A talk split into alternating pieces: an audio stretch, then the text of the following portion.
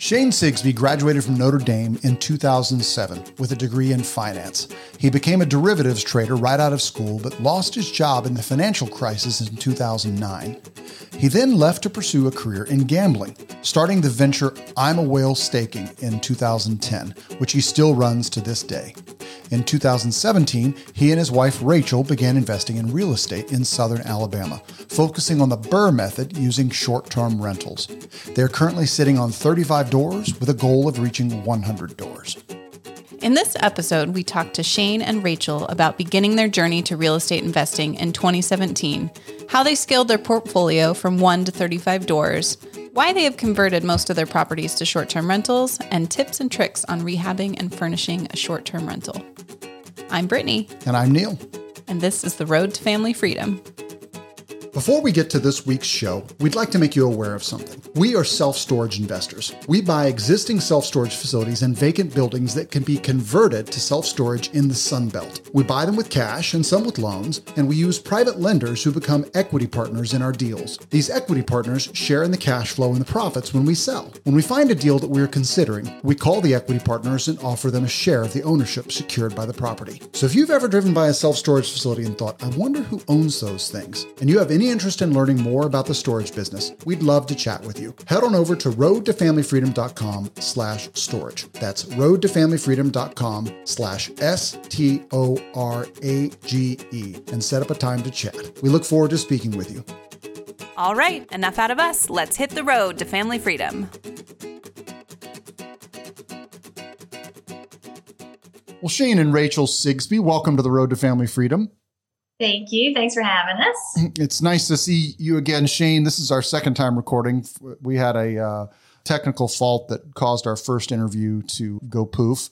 So I'm, I'm glad to get you back. And, and a bonus is we get to have Rachel and Brittany on the show this time. So nice. Absolutely. I got done with that interview and I told Rachel I went and gave her a high five and said, best podcast ever. Ah.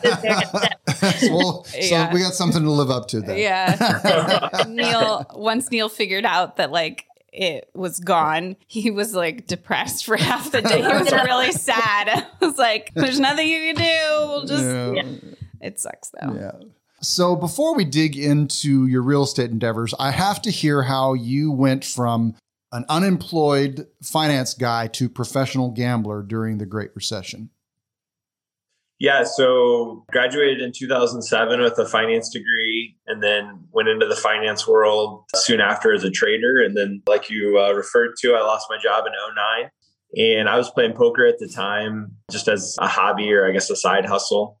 And so Rachel and I were dating at the time and I convinced her, I said, Hey, you know, let's take a year off from, from work. She was already working from home. So it wasn't her taking time off, but I said, let's take a, a year off from me working in the finance world and let's go travel around. I want to go travel the, the poker circuit, you know, and I was like, I've always wanted to travel. I was like, let's go travel the, all the cool places that the, the poker tournaments are going on, the Monte Carlo and uh, Melbourne, Australia, and, and uh, Fort Lauderdale, Florida. Some of some of the places that the tournaments were going on, and so we did that for about a year, and uh, and along the way, I, I got decent at a, at a, business that wasn't actually playing poker, but it was actually on the finance side of poker in, backing poker players, and and never went back to the I guess the real world of finance ever since. For people who don't understand, because I now do understand it, we've already interviewed about this, but can you explain to people what backing backing a poker player involves?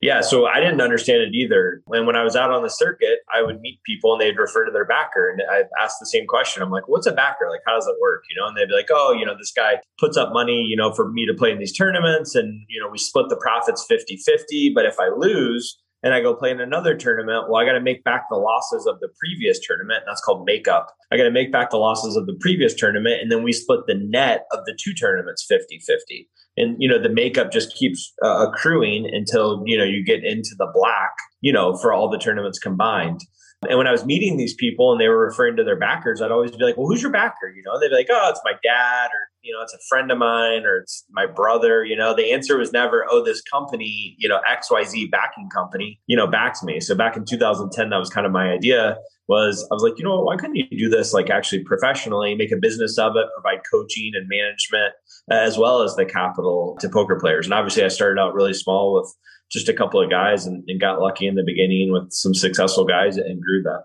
It's almost, in a way, the way I sort of compare it is almost like somebody who's not a hard money lender, but someone who's a JV lender on with a house flipper. Yeah, exactly. Yeah, same exact. You obviously want to find people who are talented and not knuckleheads who are going to you know, lose your capital. And I don't have a hundred percent success rate on that, unfortunately. That's true. So how did you convince your wife that hey, you know, I just lost my job. Let's let's you know, let's just take off for a year and I'm going to go just gamble for a living for a year.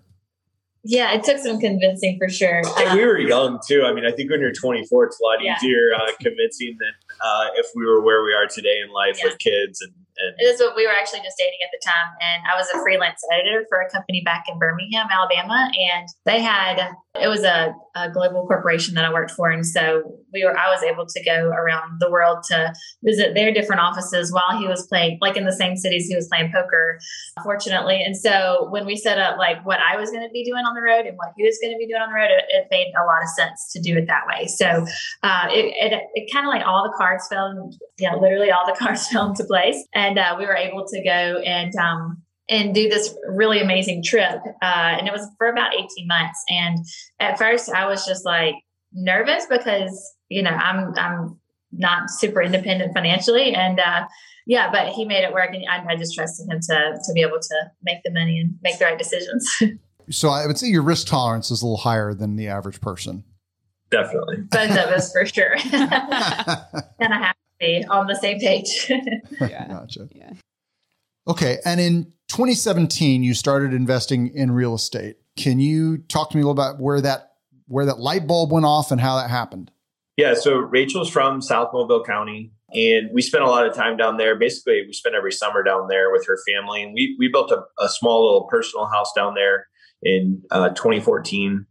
And as we were spending the summers down there, I just started looking at real estate, you know, and started, you know, driving by and seeing for sale signs and just curious, like, you know, how much does a house cost here, you know? And I'd see a house, you know, pop up for sale that was in not that bad a shape for $40,000. And I'm like, you know, like, geez, like, how much does it rent for, you know? And then, you know, started doing some research and kind of found Bigger Pockets. Bigger Pockets was, I guess, like my big light bulb moment and dove, you know, into the podcast. And I think I've like listened to pretty much every Bigger Pockets podcast and, you know, just learned a lot from that and then got on the forums and started learning from that and started playing around with the Bigger Pockets rental calculator and started plugging in numbers of, you know, hey, this house is going to cost 40000 I need to rehab it for 10000 It's going to rent out for 850 a month. You know what does that look like you know from a cash flow perspective? And then started learning about the BRRRR method. I'm still all about the BRRRR method where I was buying all the all the cheap properties in cash, rehabbing them in cash, and then you know refining out. So yeah, I guess that's kind of how it happened. But we do all of our investing in uh, South Mobile County. So even though we're full time residents of Las Vegas, we actually uh, invest out of state. Right, and my family has rental properties. Has always had rental properties in my hometown. So I think uh, you're able just to kind of ask some questions about how it works um, when he first got interested in it. And they don't do it on a large scale by any means. It's just pretty small structured. So Shane kind of took that idea and ran with it because Grand Bay is a really good opportunity when it comes to the prices of homes and the rental market as well. Can you tell us a little bit about that first, the first property that you bought there? Yeah, so it was one of the ones that I drove by, and the guy had a you know for sale by owner sign in his front yard. Which one is that? Highway 188. Yeah, yeah, one of the so, original uh, Grand Bay homes. It's probably built in the 40s, 50s. Yeah, so it's cinder block construction. It's a 3 1, about 1,200 square feet. So the guy, I think he wanted like 50,000 for it or so. And, you know, I had ran all my numbers. I, I, can like see looking back on it how green I was now mm-hmm. about how much I thought the rehab was going to cost and everything else. But for whatever reason, and I don't remember exactly why, but I thought my like max number was 38.5 I could pay for it. So uh, the guy owned like a local garage, uh, like machine shop in town.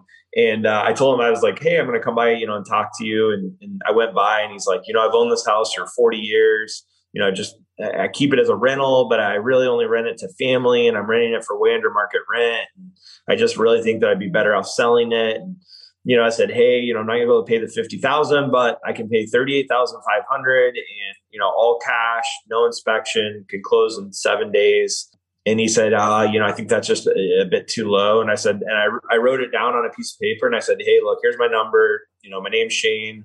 So my wife's from Grand Bay, you know, I, I, he knew, uh, Rachel's dad. Um, and I said, you know, if you ever change your mind, like give me a call. And, uh, you know, again, for the next couple of weeks, just kept going through the process of running deals. And about two weeks later, he called me and he's like, Hey, he's like, you know, he's like, you'll still do the 38.5. He's like, I'll, uh, I'll do it. And I was like, okay. Well, what, what you did there that I love, which is you you you basically left the guy with a number. Mm-hmm. You know, because a lot of them will sit there and you know you get a lot of tire kickers who are out there, you know, trying to get people to bite on on whatever price they're looking for. And once they sort of get to the point where they realize that they're not going to get that price, that you know a lot of times they're just going to go off on off of rapport, somebody who they like and who got closest to the price they were looking for. Mm-hmm. Is that kind of what you found? Because now you've scaled to what? How many doors are you at right now?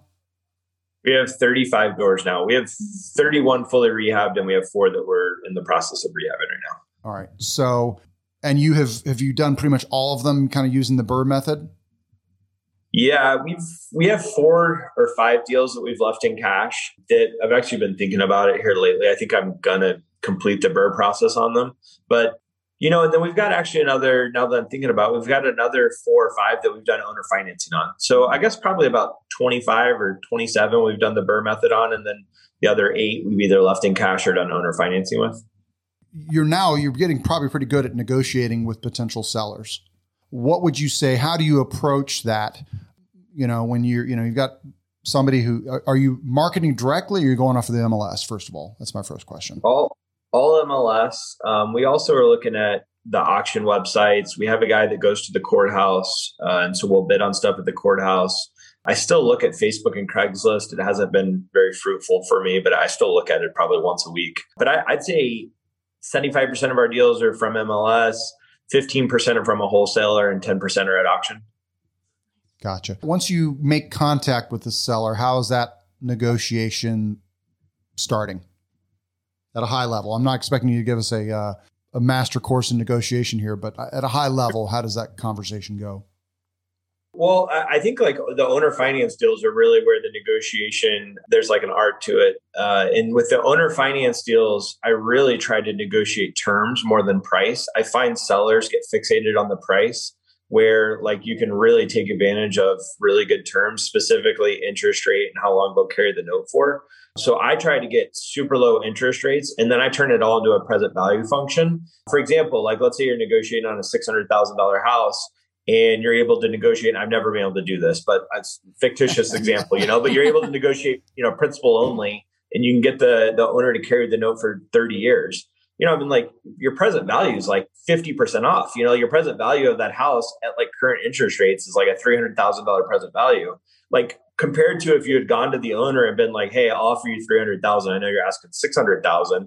They're going to tell you to get lost, you know. Yeah. yeah. So I like specifically with owner financing, I'm pretty aggressive about the terms, and then also like making it look to them that like, look, I'm willing to pay your full asking price, but here's what I need in return. On a traditional deal where I'm buying cash, I try to get pretty aggressive with my offers because I also know that I'm the only cash buyer. You know, I can close in seven days. I have no appraisal, no inspection contingencies, nothing like that. So I know that, like, yeah, they may be getting full price offers, but the offers that they're getting are contingent on financing and contingent on inspections and everything else. Whereas, like, I know I can get aggressive on my offer and they're going to be tempted to take my offer, even if it's less than other people's. So you're typically, you know, if you're going, if you're going to try and go low on price, you're going to basically offer them cash, quick close, no inspection, no appraisal, things like that. If they're We're, stuck on price, then you're going to come at them with terms. Yeah, yeah, and we're actively looking for properties that need extensive rehab too. Like we're not we're not buying uh, turnkey properties. No, especially for the price that we're we're looking at. Those don't exist anywhere. I don't think so. Yeah, so a lot of the properties we're looking at, they wouldn't qualify for financing anyways. Mm-hmm. Yeah. Gotcha. Which is nice because it really limits you know the buyer pool that's you know that's looking at that property.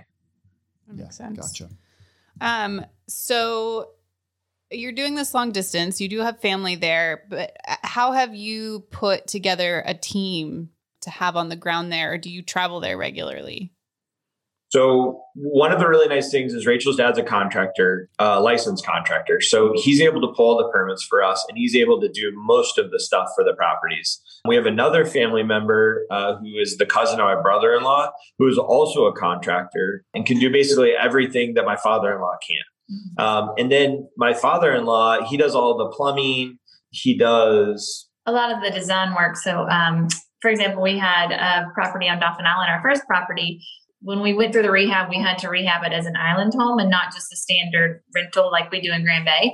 Um, and so he was really key when it came to making the actual the, the design decisions, like putting in the shiplap and doing certain things that you know, just kind of creates a different experience for guests. And so we're, we're actually working on uh, another project with him right now. And there's so many things that has to be done just to even get it to a vacation rental versus a regular rental. Mm-hmm. We can get that too. But um, yeah, he's he's really great when it comes to he and I working together when it with a design on that. And so he does, yeah, kind of those two things. Yeah. And then Shannon, the other guy, he's more like he's doing all of the sheetrock and the framing and the floors and uh, the like painting and stuff. The but the, yeah, the thing that Shannon's really good at is he's really good at putting together a crew, you know? So like he's put together a seven, eight man crew that, you know, I didn't have anything to do with hiring. So it's kind of like we're managing like the two top level guys and then they're like responsible for their guys below them. But I don't deal with their guys. I just deal with, you know, the two main uh, effectively GCs. Mm-hmm. Nice. Gotcha.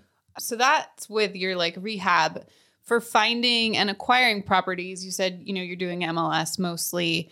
Um, so are you con- like um, in contact with the the sellers mostly from a distance? I mean, right now, probably mostly. We use we use two main realtors down there. Um, so unless it's an owner finance deal, we generally will take everything through the realtors. And the reason why I like doing that, we we could go direct to the sellers or go uh, direct to their agents, but I like using our realtors because they also are finding us off market deals. So it's like you know, it's kind of like we scratch their back, they scratch ours. Mm-hmm.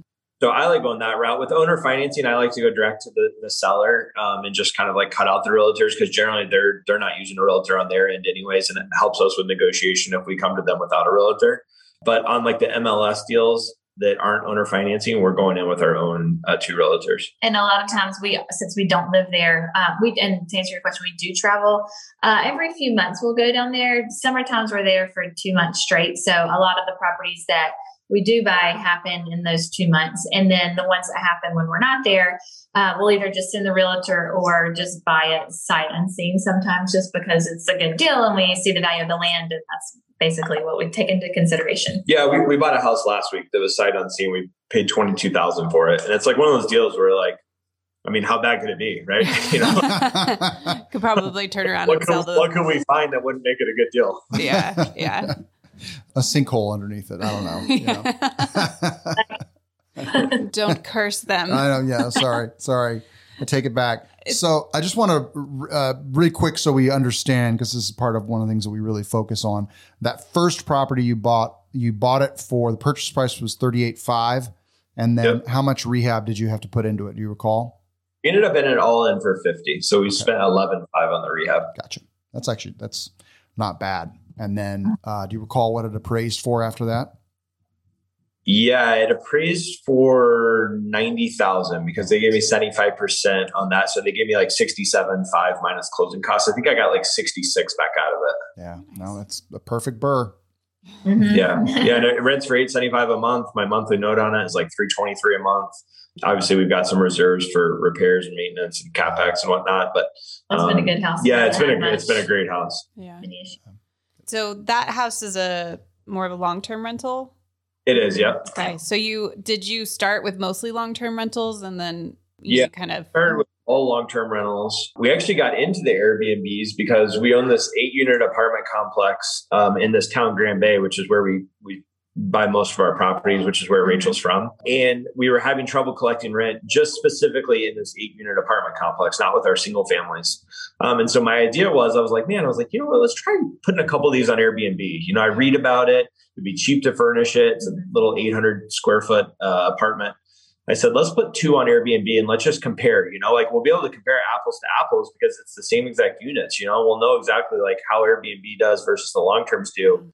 And even though Grand Bay has no tourism about it or anything, it's incredible what our occupancy rates have been at that property. And so we were net on net after paying utilities and all the extra costs that you incur, cleaning fees, everything with Airbnbs. We were net on net making about 40% more on those two units that we were using as Airbnbs compared to our long terms. So ever since then, we've really been proactive about going the Airbnb route with other properties. And then we've also expanded in, into some of the beach towns where just Airbnb is the only thing that makes sense. You would never rent it out long term. And I think right now, like we're all Airbnb. Like we're trying to convert our long terms into Airbnbs, and then the properties we're looking to buy, we're only looking at Airbnbable properties. Yeah. And I think why that they do well in Grand Bay, which is a non-vacation town, is because their Grand Bay is kind of in a sweet spot there's no hotels anywhere near there for probably 20 miles either way. So, you know, people coming to the beach, coming through the coast, wanting to go to the beach without paying the price, we have that access for them, as well as we have uh, shipyards down there. So, Chevron Oil Refinery and also the Ingalls Shipyard. Uh, so, like, they those two big corporations bring in a ton of part time workers. Right, part time workers. Yeah. And people looking to save anywhere from like two weeks to, you know, six months. And again, there's no hotels around. The town that that is in is not as desirable as Grand Bay. And so they come a little bit more east to find something that they can have a family in. So yeah, that's kind of a diamond in the rough, I would say, when it comes to having an Airbnb rental in a very small town that literally offers nothing but, you know, a pass through town to a bigger, uh, a bigger city of Mobile. Uh, I think that's something that sometimes people, when they when they think about short-term investment, they really concentrate on those vacation markets, and mm-hmm. and it really doesn't have to be that. You know, we have two properties in Fayetteville, North Carolina, that we've talked about making short-term rentals because there's a base there, and mm-hmm. you know, so people come and visit, or they'll have other you know transient sort of visitors for the base that need to be there for only a little bit of time but can't stay on the base or don't want to for whatever reason. So it doesn't have to be like fun vacation. It can right. can be other right. things. Those are more fun to renovate and to decorate, in my opinion, because there's so much more that goes into it. The ones that we use that we have in Grand Bay, you asked if we had a team down there. One of the people that's very key when it comes to decorating and installing the homes and furnishing them, uh, we have an assistant who's actually one of our contractor's daughters. So it's really neat. They can work together to get a, a property finished and she can do the install of the furniture. So it's something that I can't do because we do have so many properties. We're turning, we're currently turning over four properties into Airbnbs all at one time.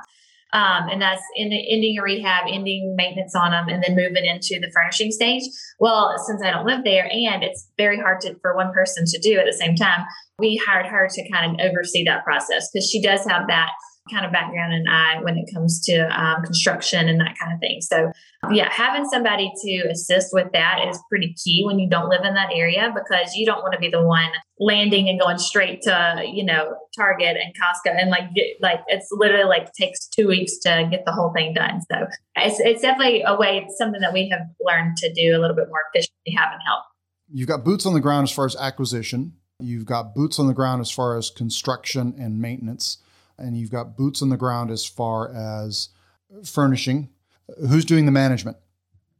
So for the long-term properties, we use a, a, local manager that we've used since day one uh, that we've been really happy with. And then uh, for the short-term rentals, we interviewed uh, some of the super hosts down there. So basically, we went on to Airbnb and just figured out three super hosts in the area. And I went and sat down and had a coffee with those three. Got a really good feeling from uh, one uh, lady. And we've been using her as our, I guess, co host, they call it. Uh, but she already had superhost status for all the Airbnbs. And then the the girl that is helping us with the furnishing, we're also now that we've grown to, I think we have uh, 18 Airbnbs now uh, now that we're kind of reaching that like critical point where it's becoming a little bit too much just for one person to handle all she's also helping out with you know the communicating with guests scheduling the cleanings and everything that goes in with that so you had been dealing with the communication with the guests no, no, this lady Karen was doing it all, but now we hired her right away. Yeah, yeah, for right from the, the very first one. But it gets to a point where one person can't handle so many Airbnbs, which were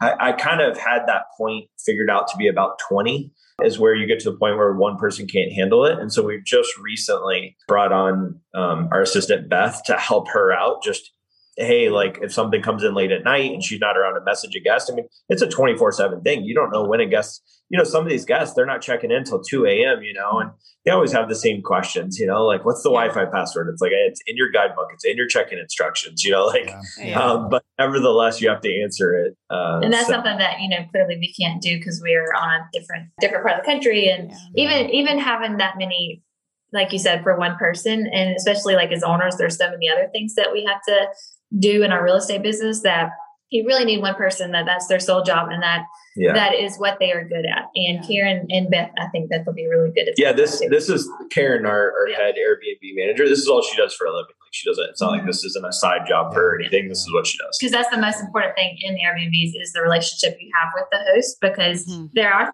that go wrong every hour of the day when it comes with Airbnb. So mm-hmm. uh, you need to have somebody, just like at a hotel, you have to have somebody on call all the time to make sure that those questions are answered and guests are as comfortable as possible. Otherwise, you will get start getting those negative reviews, and that's definitely not what we want for our killer. company. Yeah, yeah. I can imagine if you had somebody who came in just like sort of lateish in the evening. That's 3 mm-hmm. hours ahead. Uh, you know, right. like your timing yes. can be a little weird and have you ever used a web service called Smarter B&B? No. Tell me about it. So this is magical. Um, Might help your host. Yeah. Smarter, Yeah, Smarter B&B is a um, a service where you can basically it it automates a lot of the the basic communication.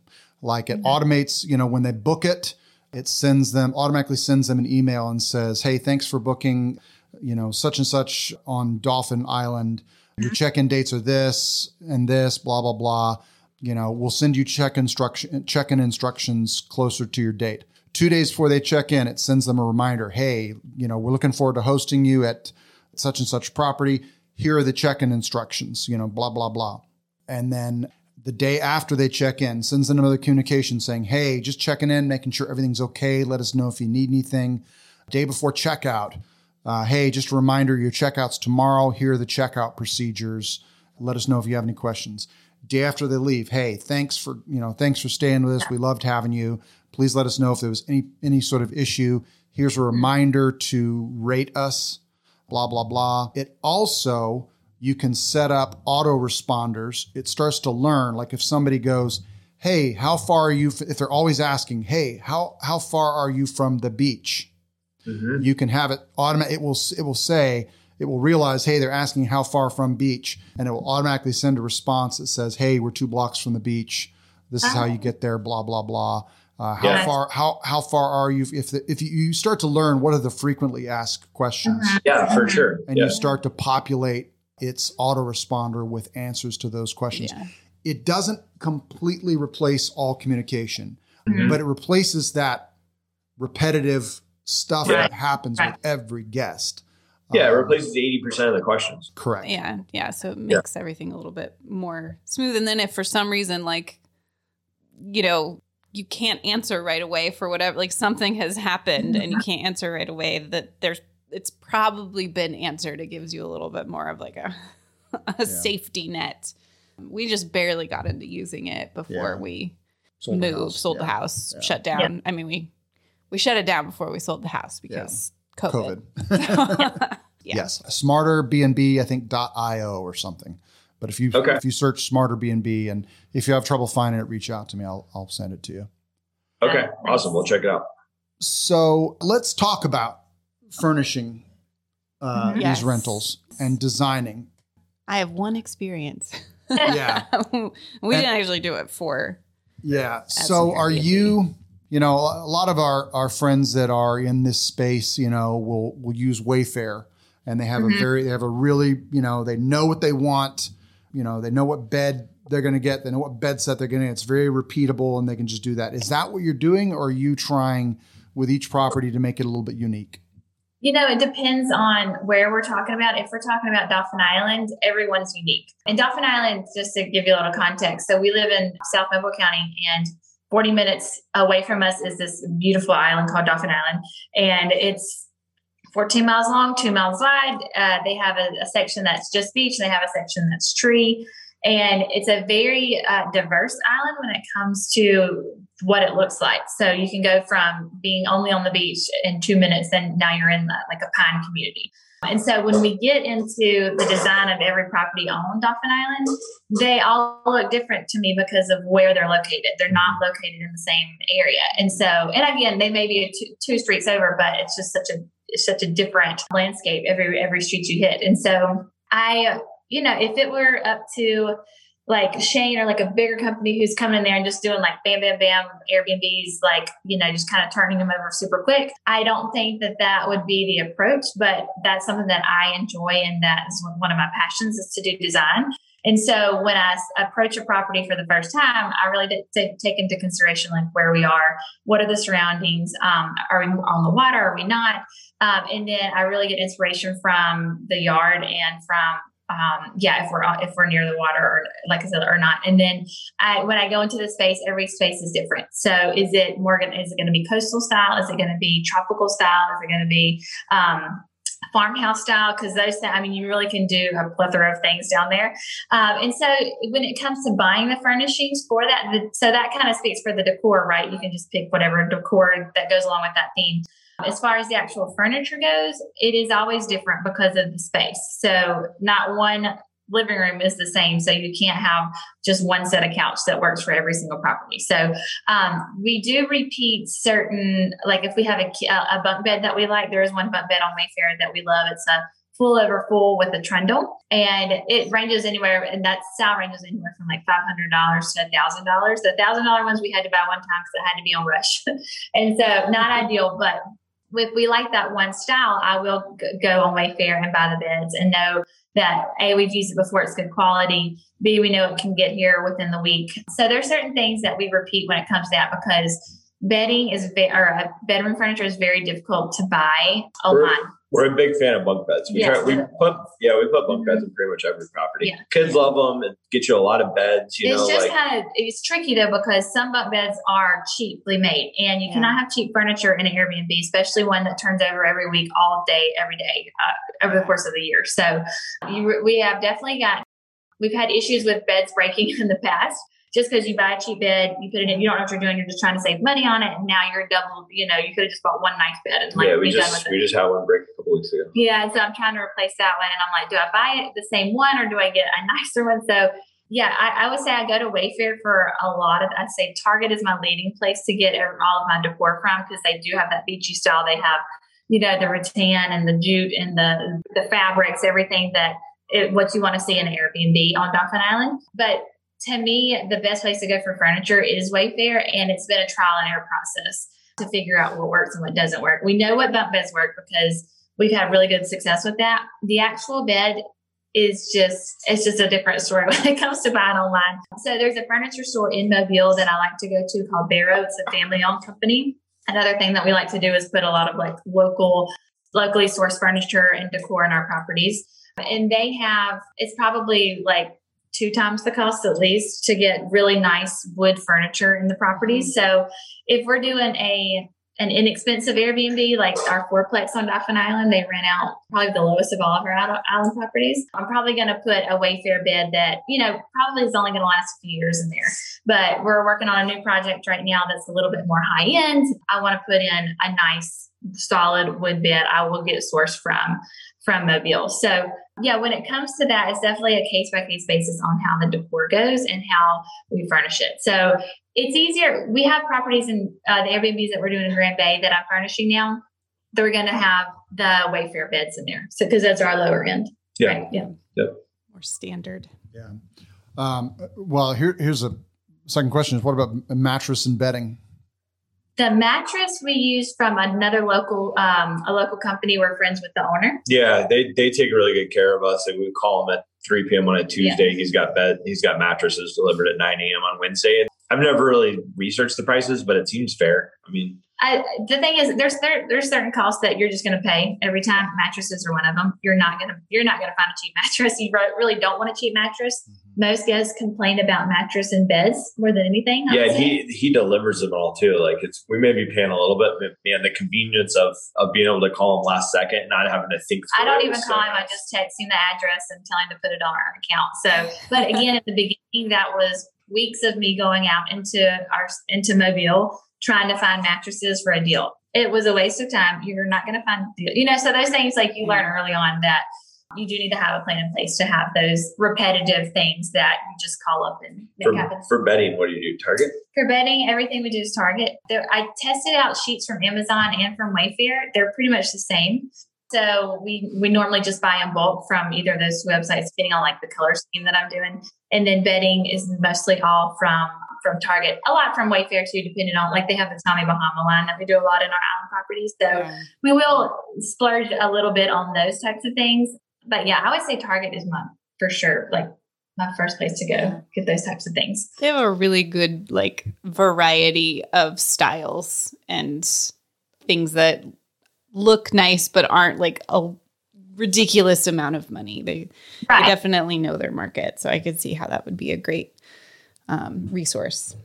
Do you tend to try to keep all of the bedding in one house the same so it's easy to easy for the cleaner to just turn it over because if you get starting getting multiple, you know, multiple color sheets, it's like, all right, which sheets go in Right. the double bed, which sheets go on the king, which going on the Right. bunk bed.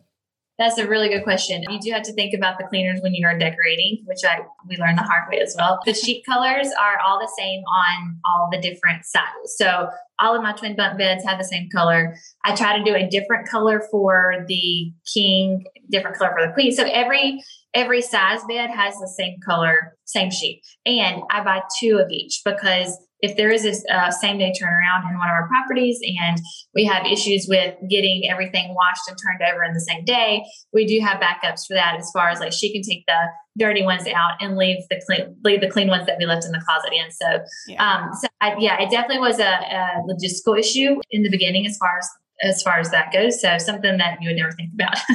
Yeah, yeah, we had to do that with ours. I think I had three sets of everything because we didn't have washer dryer in the unit, so they had to come into our house. And a lot of times, it's just, it was such a small, you know, just a room and a bathroom, basically like standalone. And so I would finish the laundry. Like they would get it, they mm-hmm. stick it in there, but then I'm having to do the drying cycle and all that kind of stuff. So it was easy. It, like we had so many extra linens, which was kind of a pain, but also saved. right. Yeah, it was it was good. So it's definitely one of those things that you don't want to cheap out on. No, I, and there's something like there's some things that you can, you know, save on, but there's some things that you absolutely cannot save on, and that's kind of hard in the beginning when every single detail that you put into the the rental cuts into your margins, right? So, I mean, you kind of have to like take it with a grain of salt when I say, oh, I need you know this much for a bed, and and Shane's thinking, well, we budgeted half of that, but I'm like, sorry, that's that's kind of how it has to. yeah, yeah. Well, that's probably so. That's where you want to spend a lot of your money because people are. That's what they're renting typically for is to sleep there. A lot of times it's not to Yeah. do things there. Where do you find that you can not go quite as nice? Is there spots in the houses that you feel like are a little bit less important? Yeah, I would say kitchen for sure. Um, and I wouldn't say like you can't really. We had an issue a few weeks ago. You can't really go super cheap on kitchen. Kitchen is by far my longest list on my furnishings Yeah. list because literally, you know, forty different things that you have have to find. Some things don't hold up well to time or to uh, the salt air. So we had a lot of rust issues in uh, on our island properties from the silverware and from like some of our baking pans. I'm like, well, I have rust on mine, so it's not an issue. But Airbnb people, they they want to come in, they want to cook, and they want to have a nice Yeah, we had a- pan to We use. did have a kid complaint the other day about a rusted pan. But I mean, it's it's true. Like there's some things, and I, I that was one of our first installs, and I got all that from Walmart. I got literally the cheapest of the cheap, Mhm. and now I have our assistant go buy at least from Target, if not from Bed Bath and Beyond, and get um, like our higher rentals have the the OXO brand. Um, so I know that's going to stay, and so like there's kitchen overall. Yes, I would say you. I, we do shop from Walmart a lot when it comes Yeah. to dishes. Cups and that kind of thing. You just have to be very careful when you are in those areas and you're trying to save. There's just, yeah, it, again, trial and error situation. But Yeah. as far as the decor goes, there, I mean, the, the savings come in when you are a, a DIYer, I think, and you can Yeah. source all these like thrift store finds, Goodwill things to put into your Airbnbs, which I think is a really great skill. I don't have that skill, The, unfortunately. pro- the These problem are is, doing a is if you, lot. like, if you Yeah. DIY thrift shop in Goodwill everything, like it just it it starts to look like a hodgepodge mess of Yeah. stuff. You know, Yeah. it doesn't all Yeah. match up. Yeah. And like the thing is, is that your gross revenue from Airbnbs is so good and it's so high. And people, when they're deciding on which property to book, they're looking at how you decorated the place. Yeah. So, like having the place decorated where it all matches and it all lines up and everything, Mhm. and they can tell that like you spent time decorating it and you didn't throw together a bunch of Goodwill stuff, Right. it pays itself back like instantly. Yeah. Yeah. So it's just you don't really try to like cut corners on stuff. It is what it is. We spent Yeah. a lot of money Yeah. Decorating our places, but our occupancy rates crush all of our competition. And all of our reviews just rave about those things. The bed was comfortable. You know, the sheets decorated nice, so nice. Decorated really nice. And those are things that, you know, you have to have that standard for every level of rentals. You can't just put, you know, all of your eggs in one basket in like a higher luxury rental. You have to have yeah, we still do it in our seventy-five dollar. yeah, and our and because people, if you if you run a business like we do, your reviews matter, and you don't want to have any room for a negative review. we actually so our property was initially just a guest thing essentially like a mm-hmm. guest house for my parents and my mother-in-law actually took me and we went to consignment stores and so we did sort of do like a thrifting thing but we did it in a very nice way with like Right. you know and so yeah you can't i i definitely when i go to airbnbs when it's got like a lot of weird you know like tchotchke stuff or things are just it, it it weirds me out and I get angry also at oh. kitchens when I'm like, this is clearly from your kitchen and it Yeah. was not good enough for yours. And I put it in Exactly. here and I can't cook an egg without burning it, you know, Yeah. and like, yeah. Mm-hmm. And so, and like some people don't care about that stuff.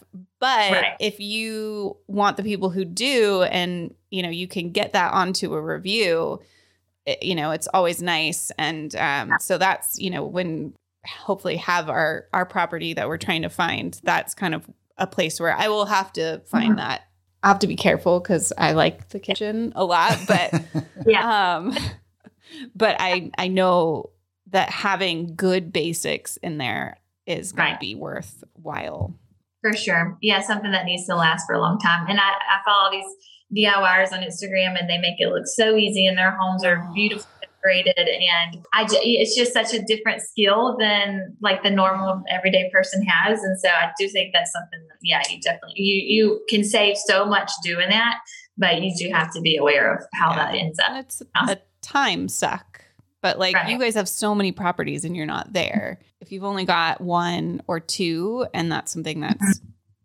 Important to you or or interesting to you than than doing some of those things to make it a little bit more special or you know trying to to you know make it be a little bit cheaper but not in like a cheap way can be Right. nice but yeah you've got you've got 18 airbnbs like Yeah. it's not that's not worth your time um you can probably do you guys have any kind of like small thing that you do for all of them like some people do like you know baskets or Yeah, we- something like we that do, we do welcome baskets for each of them, and we try to spend about ten percent of the first night's rent on the welcome baskets. So obviously, you know, for a seventy-five dollar uh, a night place, you know, you're doing something really simple, just maybe like a six pack of you know bottled waters or something like that. Crackers or something. Um. But we've got a house on the island that we just finished. It's a thousand dollar a night place, and we're doing a, you know a bottle of Veuve champagne, uh, a six pack of Voss waters, a six pack of Pellegrinos, and then some local chocolates chocolates from like a local bakery type place. Um, so we do a welcome basket for every place, just in varying degrees of, Yeah. of how nice it is. And I think people really enjoy that for when you're checking in and want to see the hospitality side of your Airbnb because they chose to stay in a home, not a hotel. So you lose a lot of that personal touch when you do that. And so I feel like with the welcome baskets, that's kind of the main thing because you, you off the bat, you want to make sure your guests Yeah, you feel like the you're, they're at home. Yeah, Right. yeah, Yeah. So all that stuff like eventually makes its way into a review. I mean, Mhm. everything at the end of the day is all about the reviews. we just had our first guest check in for the the big house on Dauphin Island. And we were kind of scrambling last minute to get a welcome basket together because we wanted it to be nice. And we had our assistant pick one out from a local wine and cheese shop. And, you know, we spent quite a bit more than we we should have. It was more than the 10%. And we got there, they checked in. He ended up being a chef out of Atlanta and was featured on QVC from reporting from our kitchen uh. So you could see the welcome basket Yeah. in the in him filming his QVC show. So I'm glad we splurged on that welcome basket. He definitely appreciated it. It had champagne in it and everything. never know who's going to check in. You never know what they're going to say, or you know if that's something that they are interested in. So thank goodness we we did it nice. we interviewed another short-term rental operator named Michael Hamilton back on episode 15, way long, long ago. And one of the things that I think he did really, really well, uh, and he's out at the Outer Banks, Kill Devil Hills, North Carolina. And his whole thing is he really tried to develop a brand and he mm-hmm. even went out. So, and I, what I love what you guys mentioned there is you went out and you found some local local suppliers. And mm-hmm. in his case, I think he even went so far as to like rebrand them under his brand. But I, I think it's a really you want it to be unique. You mm-hmm. know, you want it to mm-hmm. be. You know, people are going to Dauphin Island, Alabama. They're not staying at the Marriott in Orlando. Right. Yeah. Right. Yeah. You know, and so I think you, if you can differentiate yourself and make it an experience and and make people feel like they're a local, and that's one of the things that's so wonderful about short-term rentals that you can do. You can create repeat customers. And so mm-hmm. you can yeah. start building that clientele of people, you know, hey, every summer we're going to go to that that same short-term rental on Dauphin Island, you know, yeah. just keep building building that base and building that base and um, and then you're off and running. Do you have what you would consider a standard budget per room? Well, so our standard house is a three two, and that's costing us about fifteen thousand to furnish. And that's just our standard run of the mill three two that has an ARV of let's say one hundred twenty five thousand. You know, if if we have a two one, uh, I'm trying to get in around ten thousand, uh, and our two ones are kind of more at around the hundred thousand dollar ARV range. We just furnished our high end property that is a five six, uh, 4,500 square feet. And again, that's going to be an average nightly rate of about 800 bucks a night year round. We spent 52 furnishing that one. But again, we went super high end on that to kind of like match, you know, the the property that we're we're going for. I mean, that's a 1.3 million dollar ARV. So, I mean, just like our normal run of the mill $125,000 property, we try to get it in under 15,000 and we, we do a pretty good job of it. I always tell Rachel 12 and she turns it into 15.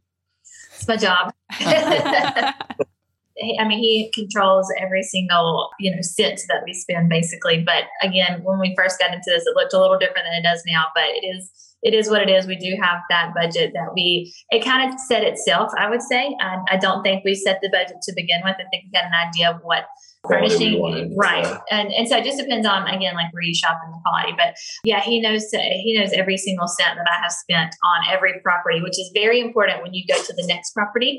Um, and it is based on bedroom size. I think you can buy a variation of all of the furnishings and it's still going to come out to be about that same price yeah, and then and then in my pro forma when I'm analyzing a property, I depreciate that original furniture purchase over a five year schedule. So I depreciate that over 60 months. So like for example, if it's 15 grand, I put $250 a month in a furniture depreciation schedule in my pro forma. Gotcha. So I have no idea so, what that means. for for our listeners who don't understand what you just said, can you put that into English? yeah, like when I'm calculating like net cash flow, like I count the furniture that we buy on the front end, I calculate that as like a $250 monthly expense. And then the other thing that that uh, enables is it also enables like if you're going to hold the property for 20 years, it gives you room to replace the furniture over at time as well. So the original amount, you know, gets gets counted as $250 a month. But also, when that five year runs out, you're already accounting for, like, hey, we're probably going to spend about $250 a month replacing the original furniture that we bought. Got it. The IRS is basically saying you can depreciate, you're basically going to reca- be able to recapture a lot of this money in a accelerated time frame. Got it. Mm-hmm. Okay. Correct? Okay. Yeah, yeah. I mean, it's for taxes, but it's also just for me analyzing cash flow as well. You know, like when I'm analyzing cash flow for a long-term rental, obviously there's no furniture expense. So to be able to compare apples to apples when I'm comparing cash flow, you have to put something in there for furniture. And I, I think it takes away that from the emotional aspect of getting attached to a property because when we first did our, our first view, I was like, oh, I don't want this couch to be ruined. I don't want, you know, something to happen to this furniture. This is my stuff. It's not your stuff. It can be replaced. We have a budget for replacing things. So um, as long as you don't put like a fam- family heirloom into an Airbnb rental yeah. um, or things that are of value to you, then those are just numbers in Shane's head. So yeah, and we and we Scotchgard, you know, all of our rugs and all of our couches and, and everything else. But inevitably, like you're gonna have to replace this stuff. But again, like the revenue from these Airbnbs just absolutely destroys the revenue from long term rentals. You have plenty of room to be replacing mm-hmm. furniture. Yeah. What kind of amenities do you think give you the biggest return on investment? That's a great question.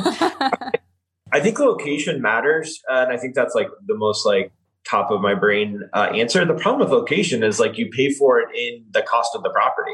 You know, so like yeah, like if you're closer to the beach, you're gonna be able to charge a higher nightly rate. But the closer you are to the beach, the more expensive the property costs. Mm-hmm. So I think if you take that out of the equation, I think just going nice on your rehab. You yeah. know, like if you yeah. buy a property that has a lot of deferred maintenance and you try to do your rehab cheap and you know then you list it on airbnb people aren't going to be drawn to that property. And where you're going to see it is not only in your nightly rate but it's in your occupancy rate. Right. You know occupancy rates in south alabama average about 60% we're hitting about 70 we hit 71% on our occupancy last year. And like you're talking about earlier with the recurring customers people coming back i see our occupancy going up you know given that we're so new at this. Like i think our occupancy is going to go up not down and the thing is is like if you're able to hit 72% or whatever occupancy compared to like 50% on a non-rehab property you throw those into a calculator, like you're paying for your rehab in a year. You know, like it's so worth it to spend nice. Like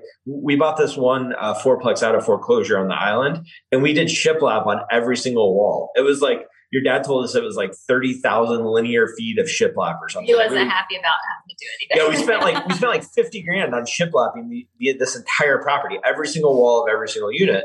But that's what people talk about in our reviews. And that's why our occupancy rate is so high for this property. Mm-hmm. You know, like we, we talk to other Airbnb homeowners on Dauphin Island that haven't rented their properties. And we like, they'll tell us like, oh, we have a three, two, it does, you know, 21,000 a year in gross revenue. And like, we have a little tiny two, one that's nowhere near the beach that's doing 32 grand a year yeah, in revenue, you know, and it's because of how we do our rehabs. I think the other thing is pictures yeah. You know, like we recently looked at a property and immediately uh, I looked at a property to buy, and immediately I went on and like looked at our competitors uh, near there for their Airbnbs.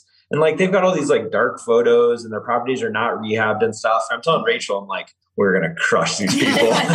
um, so like it's all about like the pictures that you take, you know, like make your place look like a place that people yeah. want to stay at. Like yeah. don't be taking a picture with no flash on your phone, you know, yeah. like with the lights off at 7 p.m. at night. Do yep. you yeah. have someone come in and do that for you guys?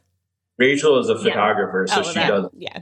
We talk about this all the time that we are lucky to have like him on the finance side and me on the design side because I do the photos, I do the writing for the Airbnb website and our website, and um, that the marketing and the styling. Those are the two things that sell your property. I know the rehab is on the back end side is very important as well, but the finishes and how you promote your property, you have one one chance to grab that attention, attention of the guests. Yeah, they're, they're looking at they're not looking at what's in your cabinets and what type of um, no. you know water kitchen toys, appliances. kitchen appliances you have. They're looking at oh, what is the space? How does the space make you feel? And so, if you can capture that with your furnishings and your photos and the description of your property, that's what sells it. Um, and then once they get in, you know, obviously you want to maintain that type of um, that standard with uh, having a nice place. So, um, you know, there's kind of two sides to it, but I think the most important thing is the marketing and how your place looks up front.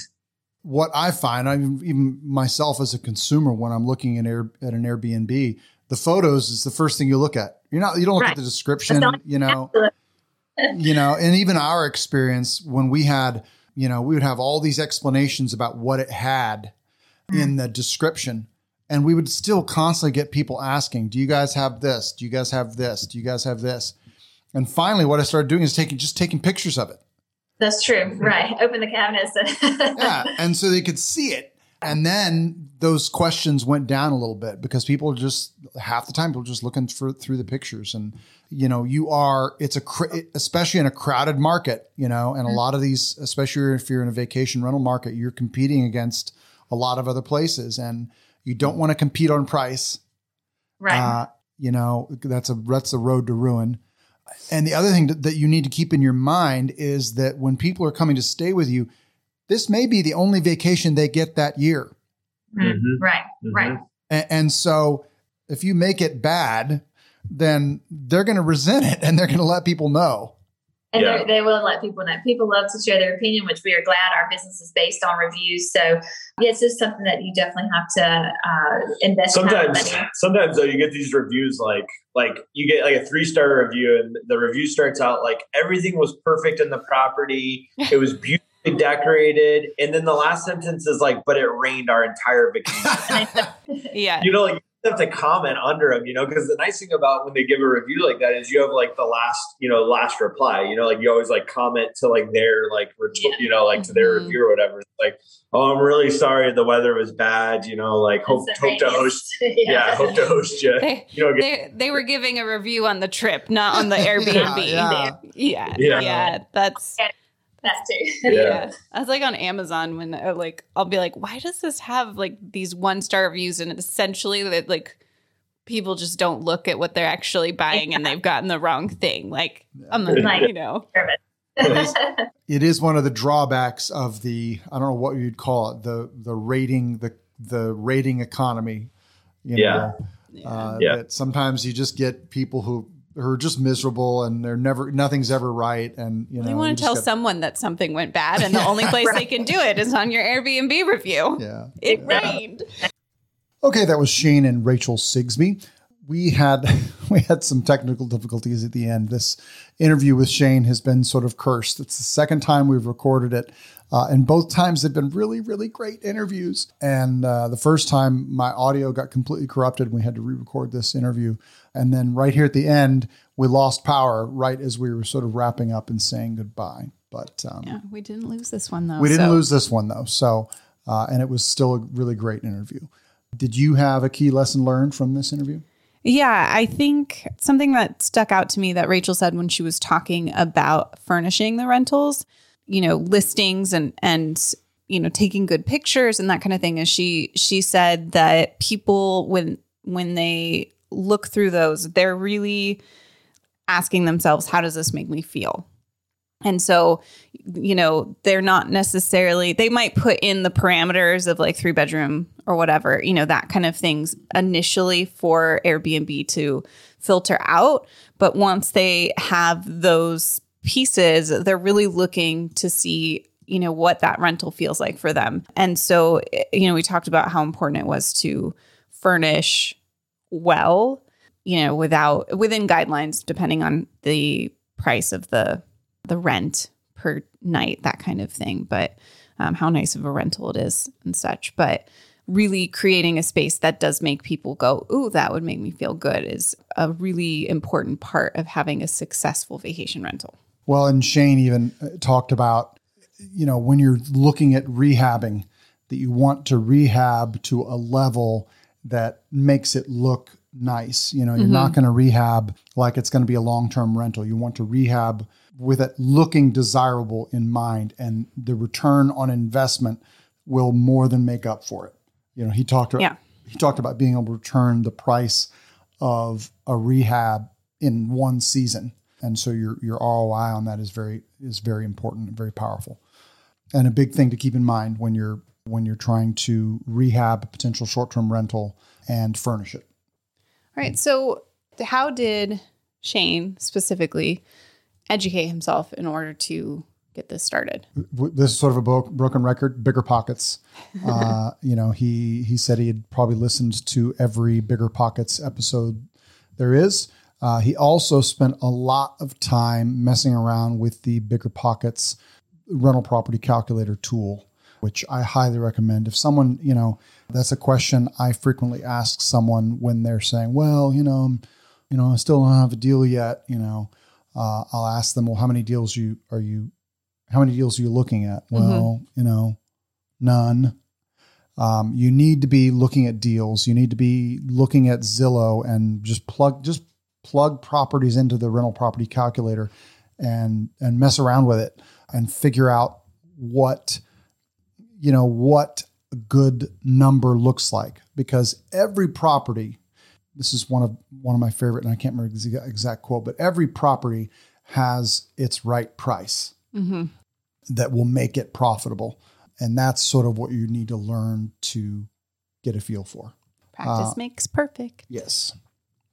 Money. Their first property uh, was he purchased it for thirty eight thousand five hundred dollars, Mhm. and it took them about eleven thousand five hundred dollars to rehab it. So they were all in for about fifty thousand dollars.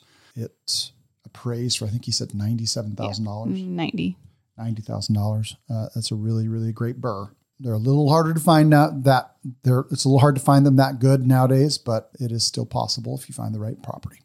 It- so time is where we really got cut off, and depending on what our editor does, I have no idea how much you'll get of that. But essentially, it's a full time job. Was what I was sort of hearing. It this is a business for them. They spend maybe not a full time job, but they spend a lot of time on it. It is Yeah. an active investing strategy. It is not a semi passive. passive. No. It's it's something that you do have to manage. No, we and we've we've interviewed enough short-term rental operators, uh, even the ones that have really systematized it well. Uh, they all say it's it's a job. Uh, it's a very rewarding job, and you can make a lot of money doing it, but it's very much a job. Yeah. Location, very location independent. um, Obviously, they are their rentals are in Alabama. They live here in Las Vegas, and they do have family there, so that's like made it easier for them. But theoretically, the you know if you have the right market and the people in place, you can you can have vacation rentals uh, no matter where you live. And if you have the systems in place, you can go on trips and things. You just have to have that management. And so if you're not doing the management, you're going to have to pay for the management. yeah, and they they mentioned they now have an assistant who uh, is helping to deal with a lot of the guest communication and stuff like that. Yeah. And we, of course, we hopefully they will uh, things will improve a little bit if they uh, end up signing up for Smarter B&B, uh, which we recommend. But Yeah. um, okay, once again, that was Shane and Rachel Sigsby, and uh, we certainly appreciate their time. We'll we'll have uh, links in the show notes for how to reach out to them. We're doing this all again next week. Let's hit the road. Bye. Hey, before you go, if you like the show, we would be delighted if you'd head over to Podchaser and leave us an honest review. And do let us know why you like the show, how long you've been listening, and in particular, what you find really useful or entertaining. And let us know if there's anything you think we should change.